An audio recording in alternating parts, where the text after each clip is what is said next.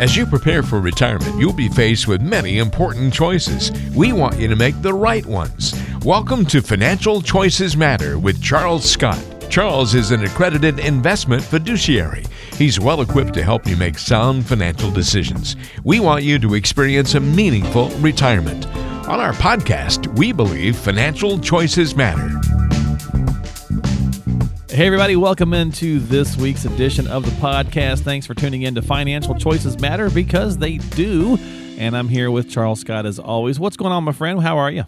Hey, uh, things are good. Things have cooled off in the greater Phoenix area finally. Uh, this yeah. week's a little warm, but it's going to be back to relatively fall normal stuff, other than it gets dark early and I get right early. Yep. So, We've been, other uh, than that, that's the way it's supposed to good. work. Well, it's not like you know it's not like we haven't been busy things going on. We just had the you know the clock thing, right? You just talk, talking about you know the the past week. At the time we're taping this, we're one day removed from the election and have no clue as to anything.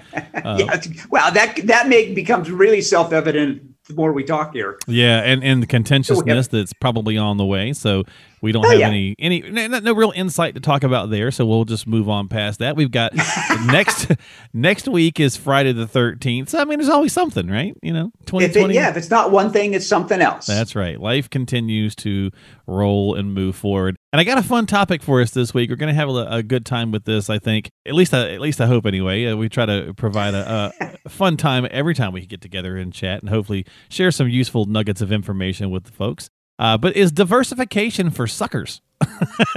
That's our topic. Oh, there's a good question. Sure, that's a good topic. You know, I mean, look, it's a it's a it's a buzzword that we all know, right? Diversification, diversify, diversify, diversify. Right? We hear it all the time. You hear it from famous investors. You come across it from guys like Warren Buffett, and you know, I mean, you just hear it everywhere, right? You if if you're even thinking about retirement, you've heard this term for sure.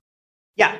And, and so, therefore, people are just you know they're just kind of it's something we hear and we just want we just browbeat it. So what i want to ask you is uh, how can we see you know how can how can these things seemingly be different and both ideas be right? Because basically we do hear a lot of back and forth on it right? We hear two sides of the coin Sure. Okay. That's the that's the way it's supposed to be. And then there needs to be some thoughtful analysis and you can decide which side makes the most sense for you. Okay. All right. So, from what you see, how does the average person typically define diversification? I think that's a good first step. How, what does it mean to yeah. you?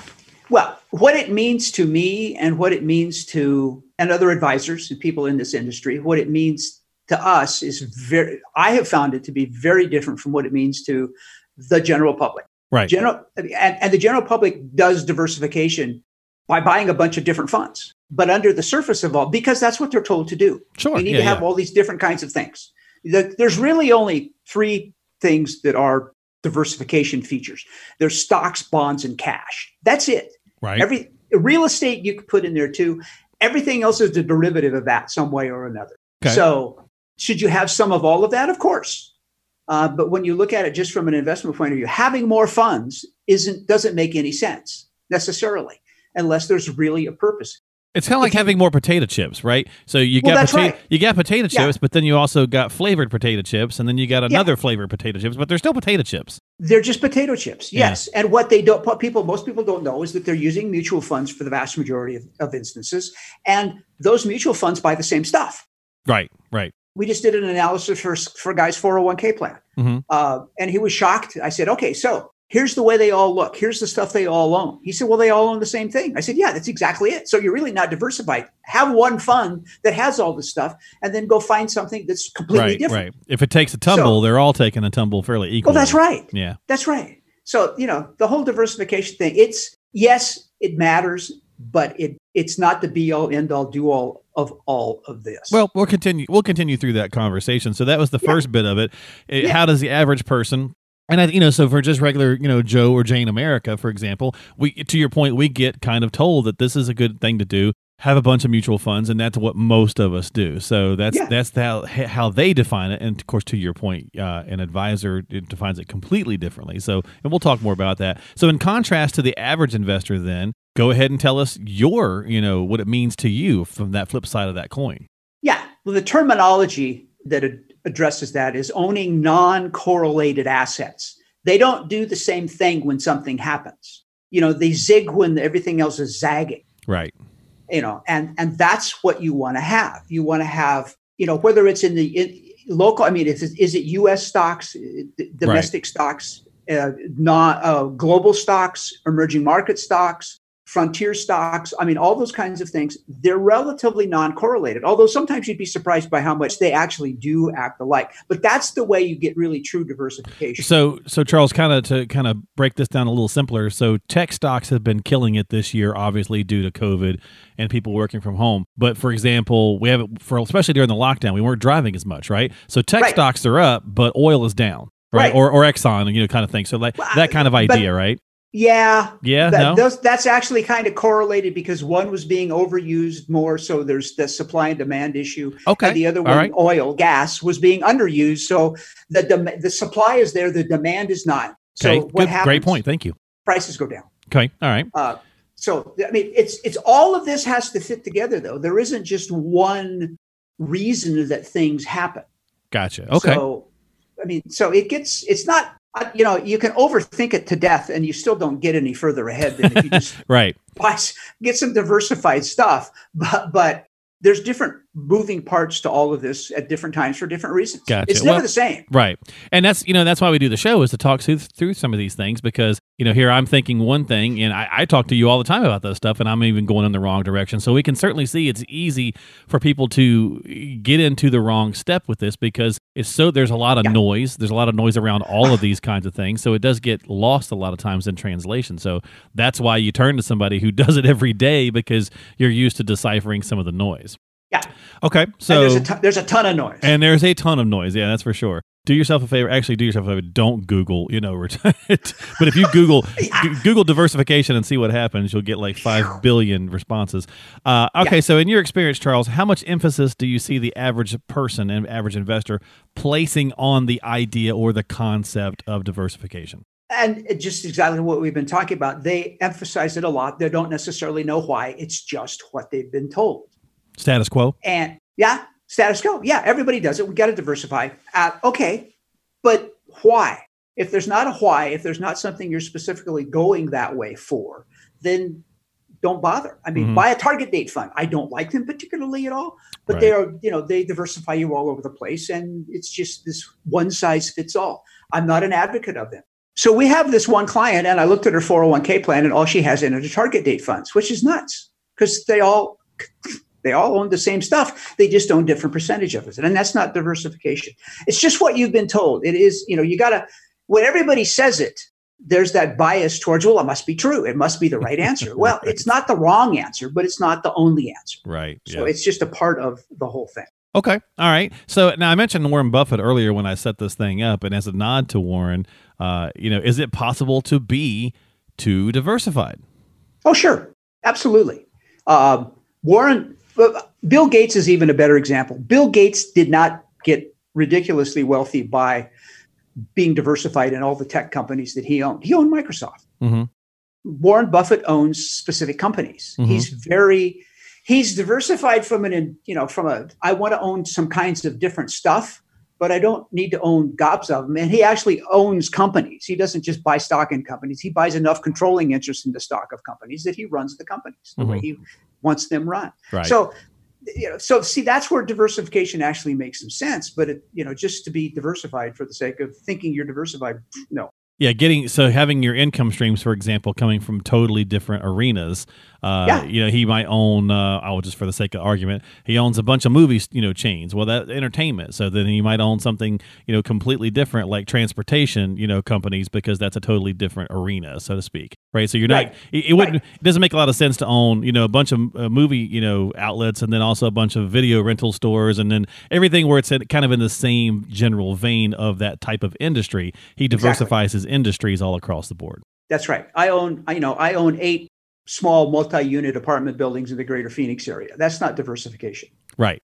I don't. No, you don't. Right. But yeah, but as an example, right. Yeah. yeah so that's, you, you know, if you that's know, your only source of income and the real estate, you know, market takes crashes. A, yeah, takes yeah. a beating, you're in trouble. Right. Exactly. Okay. All right. And that's the okay. general concept. That's the easiest way to think about it when you're talking about diversification. Uh, so yes, it, you know, the whole, you know, concept of saying is, is it for suckers? You know, no, you need to have some diversification, but you also need to not it, it's not the only thing. And again, we get lulled into this. We'll just do a target date fund, or just. I, I was talking to somebody I don't know a long time ago, Charles, and they had uh, a client that had something like 25 different mutual funds. Yeah. And uh, and and and the more I've done this over the couple years, the more I've heard stories like that. Somebody oh, sure. had 10, 12, 15, 18, 20. And they did. They they walked in feeling like, yeah, I'm totally diversified because I've yeah. got 20 di- and I bought 10 of them from 10 different companies, so that that makes it better. Yeah. it's like no. Not knowing that all those different companies buy the same stocks. Buy the same stuff. Yeah. Exactly. So, all right, folks. Anyway. Well, there you go. Oh, go ahead, Charles. No, no, no. I was just going to say, I, you know, that's that diversification. Yes, conceptually makes sense. It's just how you put it all together that makes all the difference, which is not anything unusual. Yeah, you can take it right back to you know the you know not having your eggs in one basket, which is usually tied to the diversification conversation. We hear that all the right. time. Well, don't right. have so much diversification. Like that can't be the only thing in your basket as well. it's no, just that's diversification. Right. No, so, yeah, have some go. other stuff besides just eggs. All right, it's just eggs. There you go. All right, so that's our conversation around diversification. So we'll take an email question here, as we tend to do on the podcast, or at least from time to time anyway. And if you'd like to submit your own, go to pelotoncapital.com. That's pelotoncapital.com. You can drop us an email and we'll uh, hopefully add it to the podcast. We try to, different ones that come in, we try to get to them when we can. Of course, if you have some questions you want to get answered before you take any action, you should always check with uh, someone like Charles Scott. He's a fiduciary advisor at Peloton Capital Management. Call him before you take any action so you can talk about your specific situation. 480 513 1830 uh, is how you do that. 480 513 1830. And don't forget to subscribe to the podcast, Financial Choices Matter, on whatever platform you like to use. Just simply type the name in the search box. If you've got uh, Apple Podcasts on your phone, for example, uh, pull up the app, just type it in. You'll see it. Hit the little follow or heart button, whatever that might be and you will be able to get new episodes as they come out and so on and so forth. You can find it all at pelotoncapital.com as well. All right, email question from Diane in Phoenix. Yep. And she says, Charles, because of some past medical issues, I have been told that I won't be able to get long term care insurance. So I guess I should plan on just figuring out how to self insure. Uh, well, you can have long term care insurance not the traditional kind probably because of medical issues but okay. you can there are insurance products out there that that have and this has been developing significantly over the last several years they did did they exist before yeah once in a while but now there's a lot of options that are available to you Diane. Uh-huh. so if you you an annuity is a perfect example you can have an indexed annuity uh, that also has features on it that will allow the value of that annuity to be used for long-term care care. Uh, is you know, and the qualifier is you have two of those activities of daily living. Um, there's six of them, and all you have to do is have two of them. Like you're uh, unable to feed yourself or uh, dress yourself, or you know, transfer from a chair to a bed to you know that kind of thing. Mm-hmm. Um, those they're available. You don't have basically you don't need to medically qualify. Is it as robust as an old-fashioned long-term care policy? No, it's not but will it provide services? Yeah, and you could have in-home service. You could go to a, you know, a nursing home. I mean, it could be. There's all kinds of levels of care that are available, and they are out there. They are available. Your past medical history is really not going to get in the way of that. So, if you haven't looked into that, you should, because that's always a question we ask people. Uh, where you know, prioritize for me how important long-term care could be for you, yeah. regardless of how old you are statistically 70% of the people need long-term care somewhere along the line. For so an average of think, what about three years i think is the national average? Yeah men are men men men typically i'll tell you the men typically have it for a little less time uh, than women do. Women obviously are healthier live longer and everything else than we do. But if you have a, a cognitive issue alzheimer's dementia yeah, something like that longer. then it's a long time. It's yeah. seven or eight years the average stay in yeah. a facility. Which, and, and pretty costly too. That care is really oh, yeah. expensive. Yeah. Yeah. So yes, but Diane, it absolutely is available to you. You need to look a little deeper, give us a call if that fits for you and we can point you in the right direction. Uh, you know, we, yeah, we, no. we do those we do those things all the time. Great, great question, Diane. Thank you so much for listening to the podcast and submitting that. And so, folks, uh, it, just like Diane, if you've got a similar question, reach out to Charles and talk to him about uh, some possibilities that could be on the table. Again, everybody's situation is different, so it's always important to to find out.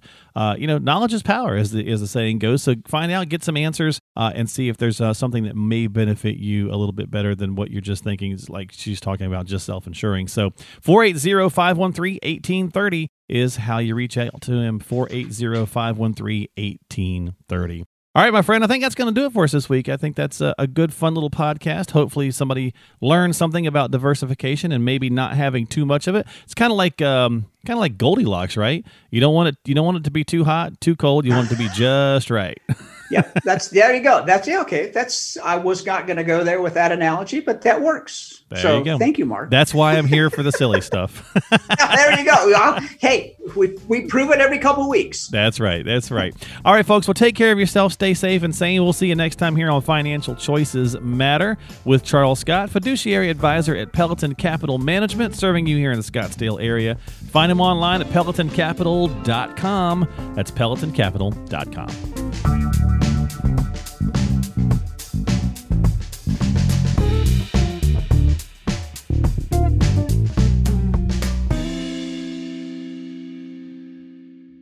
Financial planning and investment advisory services are provided by Peloton Capital Management Limited, a state registered investment advisor. Past performance is not indicative of future results. No one should assume the information presented here serves as a receipt of or substitute for personalized individual advice provided by Peloton Capital Management. For more information, visit www.pelotoncapital.com.